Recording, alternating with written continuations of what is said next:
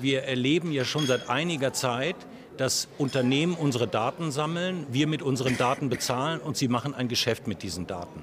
Wir alle haben uns an eine Welt gewöhnt, in der Unternehmen sich entschlossen haben, nichts von dem, was wir tun, was wir kaufen, wie wir uns bewegen, zu vergessen und haben daraus einen riesigen Datenpool angelegt, den man für welche Zwecke auch immer benutzen kann. Durch Edward Snowden haben wir gelernt, dass die Nachrichtendienste ebenfalls einen solchen Pool anlegen und sagen, wir sind im Grunde das staatliche Äquivalent zu Google. Wir sammeln ebenfalls so viel wie möglich von diesen Daten, die wir gebrauchen können und nutzen sie für welche Zwecke auch immer. So. Was wir im Moment erleben, ist, dass das Internet das das größte Freiheitsversprechen, der größte Treiber für wirtschaftlichen Fortschritt, für kulturelle Entwicklung, für unsere Generation ist ja insgesamt. Eine Partizipation, die es so in einer Öffentlichkeit nie gegeben hat. Das Internet ist eine grandiose Erfindung. Es ist eine grandiose Erfindung und nun erleben wir, dass es wie bei allen Menschheitserfindungen auch eine dunkle Seite, eine Schattenseite gibt. Diejenigen, die sich früh in das Internet verliebt hatten und im Internet nur Gutes sehen wollten, schreiben heute Geschichten und sagen, am besten müsste man es eigentlich wieder abschalten. Das halte ich für unsinnig. Ich glaube, ja nicht, wir, nein, nein und das wollen wir auch nicht. Mutter Erde, ja, nicht? Also Immanuel Kant kann die Worte gar nicht äh, fassen, ja, wie schön der Grund und Boden ist, ja, der Raum ist, ja, und doch ist er der Gegenstand Kriegen.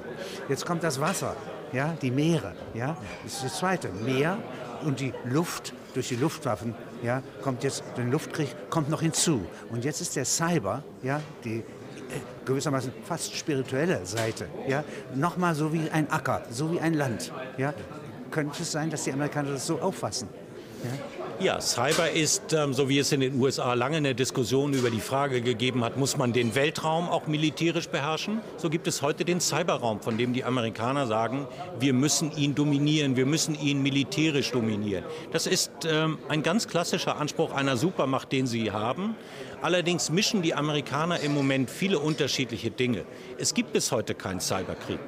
Und der einzige Schuss, von dem wir wissen, im Cyberkrieg, der bisher abgefeuert worden ist, ist von Präsident Obama abgefeuert worden, als er mit Hilfe von Stuxnet die iranische Urananreicherung lahmgelegt hat. Das ist ein ganz klassischer Angriff gewesen. Das ist geheimdienstlicher Angriff. Das ist ein, das ist ein geheimdienstlicher, man nach allem, was man weiß, nach allem, was man weiß, waren die Israelis daran beteiligt.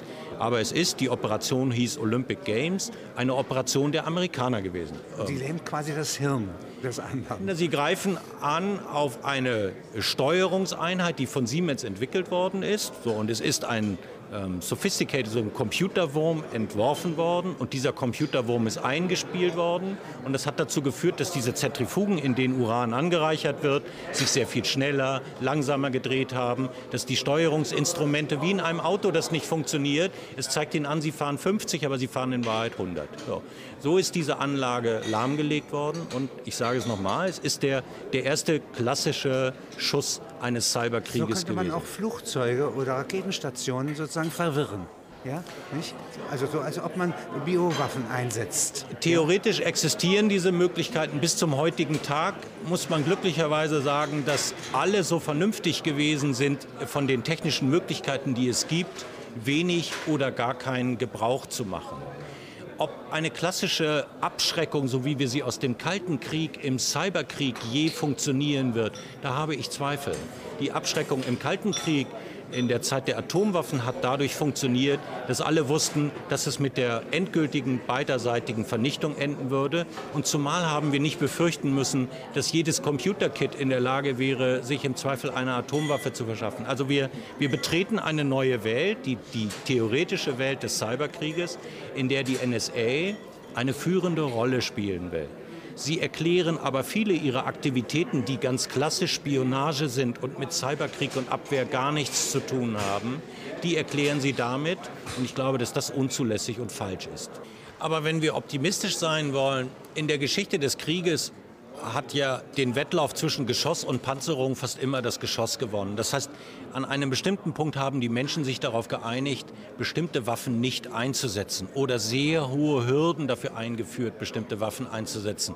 Wenn ich jetzt fünf oder zehn Jahre vorausschaue, würde ich hoffen, dass das für Cyber ganz genauso gelten wird, dass es Konventionen gibt, dass Staaten sich gegenseitig verpflichten, lebenswichtige Systeme eines anderen Staates nicht anzugreifen. Sie haben es gerade gesagt, Sie haben völlig recht.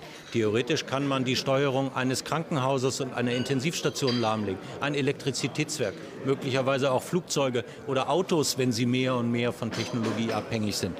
Meine Hoffnung wäre, dass Staaten sich darauf verpflichten, dies nicht zu tun. Es wird in der klassischen Abschreckungsdoktrin allerdings immer ein Problem bleiben. Das gesamte System der Abschreckung beruhte darauf, dass man genau wusste, von wem man wann angegriffen worden ist. In der Cyberwelt ist das so einfach nicht. Etwas, was so aussieht, als käme es aus China, kann tatsächlich aus San Francisco kommen und andersherum. Ein israelischer Hacker kann sich als Russe ausgeben und ein Russe könnte sich ausgeben als Deutscher.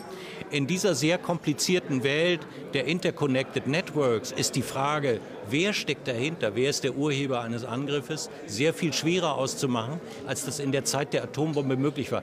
Ein Snowden kann die Öffentlichkeit informieren, vertrauenswürdige Journalisten und Zeitungen beliefern. Er könnte aber genauso gut die Mafia beliefern. Er, er könnte das tun. Wir haben keine Anhaltspunkte dafür, dass er es getan hat. Nein, so er nicht, sowieso nicht. Aber es könnte ja andere geben. Ja. Edward Snowden ist ähm, eine interessante Entsprechung dieses digitalen Zeitalters, das wir erleben. Er ist ein, ein Whistleblower, wie wir ihn in der Vergangenheit nicht kannten. Die Whistleblower oder die Informanten, mit denen ich die meiste Zeit meines Berufslebens zu tun hatte, waren solche, die mit einer Geschichte kamen, einer Information. Und in seltenen Fällen waren sie in der Lage, einige Unterlagen zu fotokopieren. Daniel Ellsberg hat in wochenlanger Arbeit tausende Blatt fotokopiert. Nun erleben wir ein ein Staat, der maßlos ist im Sammeln. Und wir erleben einen Whistleblower dieses digitalen Zeitalters, der, wenn Sie so wollen, maßlos dabei ist, Unterlagen an sich zu bringen. Wir haben es zuerst erlebt mit Bradley. Banker. Das ist ein Bank, ein Schatzgräber. Die, die Amerikaner nennen ihn einen Hunter, einen Jäger im System. Der erste, den wir erlebt haben, ist Bradley Manning, der fast eine Million äh, Dokumente fotokopiert hat. Und bei Edward Snowden gehen die äh, Schätzungen jetzt auf bis zu 1,7 Millionen. Das heißt, vielleicht ist das Gute in all dem, dass mit der Maßlosigkeit des Staates oder jedenfalls der Staat des USA was das Sammeln von Informationen im digitalen Zeitalter angeht, gleichzeitig auch ein neuer Typus von Whistleblower entsteht, der von diesen unglaublich vielen Unterlagen mit Hilfe der neuen technischen Möglichkeiten so viel an sich bringt, dass eine wochen- und monatelange Berichterstattung möglich ist, wie wir sie in der Vergangenheit nie erlebt haben. Ich kann mich an überhaupt keinen Leck dieses Ausmaßes in meinem Berufsleben erinnern, wie ich es jetzt in zwei Fällen erlebt habe. Erst Bradley Manning und dann Edward Snowden. Sie haben ihn ja besucht, ja, mit in Moskau. Wenn Sie ihn mal beschreiben, ja? Wenn ich ihn beschreibe, dann ist er blass, er ist ähm, ein Intellektueller. Ein, er ist zunächst mal ein bisschen so, wie ich mir einen klassischen Nerd vorstelle. Er ist ein Mensch, der sehr viel Zeit mit Computern verbringt, der in dieser Welt lebt. Und er ist zugleich jemand, der für sein Alter ungewöhnlich reflektiert, nachdenklich, entschieden ist, druckreife Sätze spricht. Vor allem aber ist er jemand, dem wir bis zum Beweis des Gegenteils glauben sollten, dass er ein klassischer Überzeugungstäter gewesen ist. Er hat innerhalb des Systems Dinge gesehen, die er nicht bereit gewesen ist zu akzeptieren und hat dann im Alter von 29 Jahren eine Entscheidung getroffen, das Leben, so wie er es kennt, zu beenden, weil ihm völlig klar gewesen ist, dass es nach dem Bruch höchster Geheimhaltungsstufen der USA ein Leben zurück in die Normalität für ihn äh, nicht geben würde. Nun sitzt er da in Moskau, wo er nie hin wollte. Er ist am Anfang einmal nach Hongkong geflohen, aus Gründen, die ich nach wie vor nicht verstehe. Für mich ist Hongkong und China sind für mich keine klassischen Orte, an die ich mich als Whistleblower ähm, bewegen würde. Da habe ich eine andere Auffassung als er. Aber er wollte niemals nach Moskau, sondern er wollte über Moskau nach Europa oder nach Südamerika. Da ist er jetzt gestrandet und sucht eine Zukunft für sein Leben, die entweder in Europa spielen soll, aber am allerliebsten würde er zurück in die USA gehen. Die drei Stunden, die ich mit ihm verbracht habe, waren ähm, frei von jeder Elektronik. Wir selbst durften keine Handys mitnehmen, sondern mussten sie ähm, zurücklassen. So, er selbst hat ähm, auch kein Handy dabei gehabt. Auf dem Tisch lag ein großes Bandgerät. Eine Kamera hat das Gespräch aufgezeichnet. Aber es war keine Situation, in der Edward Snowden zwischendurch Mails geschrieben hätte oder selbst geschaut hätte, was los ist. Aber er war so ungeheuer gut informiert über alles, was in Europa und in den USA geschieht, über jede Zeile, die über seinen Fall geschrieben worden ist, dass ich vermuten möchte, dass er, wenn er sich nicht mit anderen Whistleblowern, Journalisten oder Abgeordneten trifft, er sehr viel Zeit am Computer verbringt. Wie transportiert man oder wie bewahrt man auf so einen Schatz an Informationen? Man kann ihn ja nicht am Körper tragen. Ja? Er sagt von sich, dass er die Dokumente seit Hongkong nicht mehr selber besitzt, sondern dass er sie in Hongkong bereits aufgeteilt hätte und sie drei unterschiedlichen Journalisten zur Verfügung gestellt hat. Deswegen behauptet Edward Snowden, wann immer heute Vorwürfe kommen, er habe das Material den Chinesen, den Russen zur Verfügung gestellt, sagt er, das stimmt nicht. Nein, er das hätte es gar nicht machen können. Nein, er sagt, in Russland habe ich es gar nicht mehr machen können, weil das Material physisch gar nicht mehr in meinem Besitz ist. Und in China sagt er, dass er es nicht getan habe. Das hält die US-Seite nicht von weiteren Behauptungen ab, dass er es doch getan hätte. Ich kann das heute nicht beurteilen. Ich würde aber zugunsten von Edward Snowden sagen, der Beweis dafür, dass er das getan hat, steht bis heute aus. Und solange der Beweis ähm, aussteht, glaube ich ihm, was er sagt. Wenn man äh, sich vorstellt, wie kann man denn das sozusagen in der Welt durch drei Booten oder so etwas ja, verteilen und äh, dem Zugriff jetzt durch sehr intelligenten Verfolger entziehen. Es gibt, wird jetzt, gibt ja zwei Formen von Verfolgern. Stellen wir uns theoretisch vor, dass die NSA in der Lage wäre, mit ihren Möglichkeiten, sich die Dokumente, die Edward Snowden entwendet hat, wieder zu verschaffen. Dann würde ich sagen, für die Journalisten, die darüber berichten, ist das nicht schön, aber es wäre wahrscheinlich zu verschmerzen, weil die NSA dann ja nur eine weitere Kopie von Unterlagen bekommt, die sie sowieso besitzt. Schwieriger ist die Frage zu beantworten, wie Journalisten dieses Material jetzt schützen, weil sie natürlich ein Interesse daran haben müssen, dass es nicht in die Hände anderer Nationen oder anderer Geheimdienste fällt. Das möchte, ähm, das möchte man als Journalist nicht verantworten müssen. Es ist ja alles so ähnlich wie in diesem großen Roman Der Graf von äh, Monte Cristo. Ja, nicht? Der versteckt ja, das sind ja auch versteckte Schätze. Das ist ja eine Fantasievorstellung in der ganzen frühen äh, 19. Jahrhundert, ja, dass irgendwo in der Karibik, auf Inseln im Mittelmeer und so weiter Schätze versteckt sind. Und diesen Schätzen entspricht heute doch wohl so etwas, so ein Schatz an Informationen. Kann man das sagen? Es ist jedenfalls der ungewöhnlichste Bestand an Daten, ähm, der von Journalisten, von wertvollen Journalist Daten, die Journalisten heute auswerten können. Ähm, ich würde es vergleichen mit der Fülle von Material, die äh, uns Journalisten zugänglich geworden ist nach dem Ende der DDR. Da haben wir zum ersten Mal die Auflösung eines Geheimdienstes erlebt, der nicht in der Historie spielt. Also wir haben nicht die alten Unterlagen des Reichssicherheitshauptamtes oder aus dem äh, Kaiserreich angeschaut, sondern wir haben mit Dokumenten arbeiten Gegenwart können betrachtet. über lebende Menschen, die gegenwartsbezogen äh, sind. Das ist Edward Snowden hat das elektronische Äquivalent dazu geliefert. Wir sehen, wie sich vor unseren Augen das Innenleben eines Geheimdienstes öffnet und wir erfahren ungeheuer viel über das, was im Bereich der sogenannten technischen Spionage möglich ist, von dem einige Fachleute vermutet haben, dass es existiert. Die Belege aber für das, was tatsächlich geschieht, können erst heute mit Hilfe von Edward Snowdens Unterlagen erbracht werden. Es ist ja so, dass ähm, die Beherrschbarkeit ja, äh, auch eine interessante Frage ist. Äh, ich habe gehört zum Beispiel, dass äh, die NSA-Leute sagen, ja, wir haben hier mehrere Systeme, in denen wir große Massen umwälzen von Informationen. Welche davon nützlich sind und Attentate verhindern können, das wissen wir gar nicht. Ja, das ist schon ein Besen, der so stark geworden ist, ja, nicht wie in der Gedicht von Goethe, ja, nicht, äh, dass er sich verselbstständigt hat. Ja, wir haben nach dem, wir haben eine sonderbare Welt betreten. Das, was die NSA tut, besteht in Teilen aus dem, was Geheimdienste je nach politischen Willen und Risikobereitschaft schon immer getan haben. Klassische politische und Wirtschaftsspionage. Dann kommt ein zweiter Bereich dazu, nach dem 11. September 2001.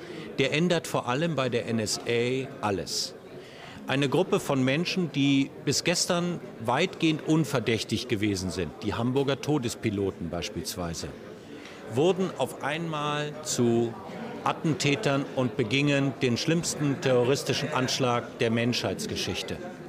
Das hat die NSA dazu gebracht, umzudenken und zu sagen, wenn wir nicht mehr wissen, wer verdächtig ist, dann ist zunächst einmal jeder verdächtig.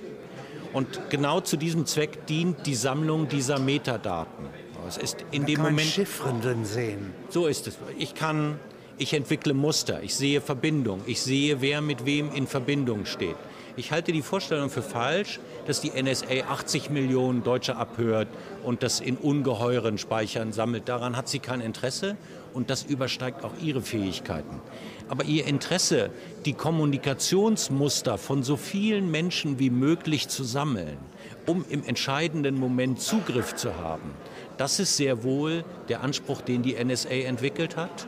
Und ich halte ihn für weit überzogen und mit meinen Vorstellungen von Rechtsstaat und Demokratie nicht vereinbar. Ein Geheimdienst, der ohne zeitliche und inhaltliche Begrenzung Daten sammelt und nur noch die Unterscheidung vornimmt, dass er sagt, ich sammle, wenn ich es vergleichen darf, eine Kopie eines jeden Briefes, der in der alten Welt versandt worden ist. Aber ihr müsst euch gar keine Sorgen machen, weil ich habe nur den Brief und ich will nur gucken, an wen ihr schreibt und von wem ihr Post bekommt. Aber nur wenn ich finde, dass ich einen Verdacht habe, der von keinem Richter kontrolliert werden kann, gegen den ich mich nicht wehren kann, dann entscheide ich mich, den Brief zu öffnen. Und wenn ich den Brief geöffnet habe, dann habe ich im Keller auch die Briefe von allen deinen Bekannten, Freunden, von denjenigen, die dir nur einmal geschrieben haben, aber auch von denjenigen, mit denen du eine lange Brieffreundschaft hast. Damit würde ich das System der Metadaten vergleichen. Und ein, ein solches System, das keinerlei Kontrolle äh, unterliegt und unterliegen kann, hat ein Maß an Willkür und äh, Verletzung von Rechtsstaatlichkeit und Bürgerrechten, dass ich glaube, dass wir es nicht und tolerieren können. Und wir als Deutsche würden es auch nicht tolerieren wollen. Und wenn wir jetzt beide äh, Geheimdienstchefs wären, würden wir außerdem sagen, oder Fouché wären, erfahrener Mann unter Napoleon, nicht? der den Geheimdienst, einen guten Geheimdienst äh, und Ausrauschdienst aufgebaut hat, dann würde man sagen, es ist auch ein Parano paranoides System. Wenn hier jetzt ein Theoretiker, so wie der, der, der äh, lernte, die Bombe zu lieben, ja, nicht, äh, kommt und diese Muster Schrift, wie ein Philologe, ja, nicht, sich verliebt in die Chiffren, die müssen das ja gar nicht sagen, was er denkt. Ja, nicht? Dann ist das sozusagen Verwalter der Sprachverwirrung. Ja, also inmitten der babylonischen Gesellschaft ja, versucht der Muster zu erkennen, eine Metasprache, ja, und das heißt eine so viel kann ein äh, Spitzel gar nicht an äh, Fantasie entwickeln und falschen Anschuldigungen, ja, wie man hier in diesem System entdecken kann. Das sind Fantasiegebilde. Ja. Sie sagen Whistleblower, ja, und der Ausdruck hat sich ja eingebürgert. Der klingt nun nicht nur gut, ja, mir würde kein anderer Begriff einfallen, aber ich mag den Begriff des Whistleblowers auch, auch wenn ich sofort einräume. Es gibt ja bis heute nicht einmal eine Erklärung dafür, wo er eigentlich herstammt, welche genaue Entsprechung er eigentlich hat. Alle Staaten, alle Systeme tun sich mit dieser Form sehr schwierig, weil es in vielen Staaten, auch in den USA, ja sogar Whistleblower-Gesetze gibt. Das heißt, es soll die Erlaubnis geben für all diejenigen, die in einem System arbeiten und auf Missstände stoßen, die Öffentlichkeit darauf aufmerksam zu machen. Es gibt ein System von Whistleblowing, für das Sie in den USA regelrecht belohnt werden können. Also wenn ich ähm, nachweise, dass eine bestimmte Firma, in der ich gearbeitet habe, den amerikanischen Staat betrogen hat und ich mache diese Informationen öffentlich amerikanischen Stellen, dann erhalte ich dafür eine Belohnung. Wir haben einen interessanten Fall, wenn Sie so wollen, von Whistleblowing ähm, auch in Deutschland erlebt. Wir erleben diejenigen, die in der Schweiz Daten stehlen mit den Namen von Deutschen, die ihre Steuern nicht bezahlt haben. Und sie kommen damit nach Deutschland und erhalten dafür Belohnung bis hoch auf 5 Millionen Euro in einem Fall. So. Wenn Sie so wollen, ganz klassisch Whistleblowing auch. In jedem Fall haben wir es ja mit Menschen zu tun, die vorher in ihrer Firma oder in einer, für eine Regierung, für die sie arbeiten, eine Verpflichtung unterschrieben haben, dass sie diese Daten geheim halten würden. Das heißt, wir müssen uns in jedem Fall zwei Dinge anschauen. Erstens für die Beurteilung des Falls, aber auch als Journalisten. Als Journalisten müssen wir die Frage beurteilen, und zwar unabhängig, sind diese Unterlagen, die uns zugänglich gemacht worden, sind es welche, die das Licht der Öffentlichkeit erblicken müssen? Im Fall von Snowden treffen Journalisten nun seit Monaten genau diese Entscheidung, indem sie sorgfältig abwägen, so wie beim Guardian oder auch bei meinem alten Blatt dem Spiegel, schauen sich jedes einzelne Dokument an und sagen, ist dies eine Information, die in die Öffentlichkeit gehört oder ist es eine Information, die nichts anderes beschreibt als das legitime Handeln eines Staates und deshalb auch ein legitimes Geheimnis ist? Lassen Sie mich ein Beispiel benutzen. Nehmen wir an für eine Sekunde, dass in dem Snowden-Material sich auch Unterlagen befinden, wie die NSA versucht, Al-Qaidas Kommunikationsstrukturen ähm, auszuforschen. Wäre das eine Information, die wir als Journalisten veröffentlichen würden, auch wenn wir befürchten müssen, dass das Abhören von gefährlichen Terroristen in Zukunft unmöglich würde? Ich käme aller Voraussicht nach zum Ergebnis Nein, weil ich sagen würde, das ist genau das, was ich von einem Staat und vom Geheimdienst eines Staates erwarte, dass er das tut. Das ist ein legitimes Schutzzweck. Und wir als Journalisten sollten nicht vergessen, wir sind nicht nur Journalisten, wir sind auch Bürger dieses Staates. Ja, wir haben ein Interesse an ähm, Sicherheit und wir tragen eine Verantwortung dafür auch. Andere Dinge schießen so weit übers Ziel hinaus oder sind illegal, dass ich jeden nur ermuntern kann, der auf solche Informationen stößt, sie Journalisten zugänglich zu machen und ich glaube, es ist unsere Pflicht als Journalisten, sie zu veröffentlichen. Das Geheimnis eines Staates ist nicht das Geheimnis des Journalisten. Das kann es auch nicht sein. Ich kann mich schlechterdings an überhaupt gar keine große Affäre der vergangenen Jahrzehnte erinnern, die nicht in irgendeiner Art und Weise, jedenfalls am Rande, mit einem Rechtsbruch zu tun gehabt hätte. Der Spiegel hat die Flick-Affäre aufdecken können, weil er in großem Umfang zitiert hat aus, Ermitt aus, Ermittlungs ja, aus Ermittlungs Verrat eines illegalen Staatsgeheimnisses so ist, ist, ist Journalistenpflicht. Ich erinnere gut, dass wir eine frühe Diskussion hatten, sowohl mit Wikileaks, aber auch mit unseren Partnern von der New York Times und dem Guardian. Da ging es um die Namen von Informanten von NATO-Truppen in Afghanistan, die in dem Material namentlich genannt worden sind. Ich glaube, dass die Veröffentlichung der Namen von Informanten unverantwortlich gewesen wäre, weil sie im Zweifel mit ihrem Tod hätten rechnen müssen. Das heißt, wir müssen, je größer der Bestand von Daten ist, der uns zugeht, je mehr Whistleblower wir möglicherweise erleben, die in einer Nachtschicht oder in einem Abhörzentrum auf Hawaii solche riesigen Mengen an sich bringen, umso größer wird die Verantwortung des Journalisten sein, nicht der Versuchung zu erliegen, möglichst viel davon ungeprüft zu veröffentlichen. Umso wichtiger wird unsere Funktion werden. Wir liefern Verständnis, Einordnung, wir werden unserer eigenen Verantwortung gerecht, wir erläutern den Kontext und es kann und muss schon immer und aber vor allem in der Zukunft heißen, dass es bestimmtes Material gibt, das uns angeboten wird, von dem wir sagen, wir glauben, dass das nicht oder nicht vollumfänglich veröffentlicht werden kann. Und das eine Beispiel dafür habe ich Ihnen gerade genannt.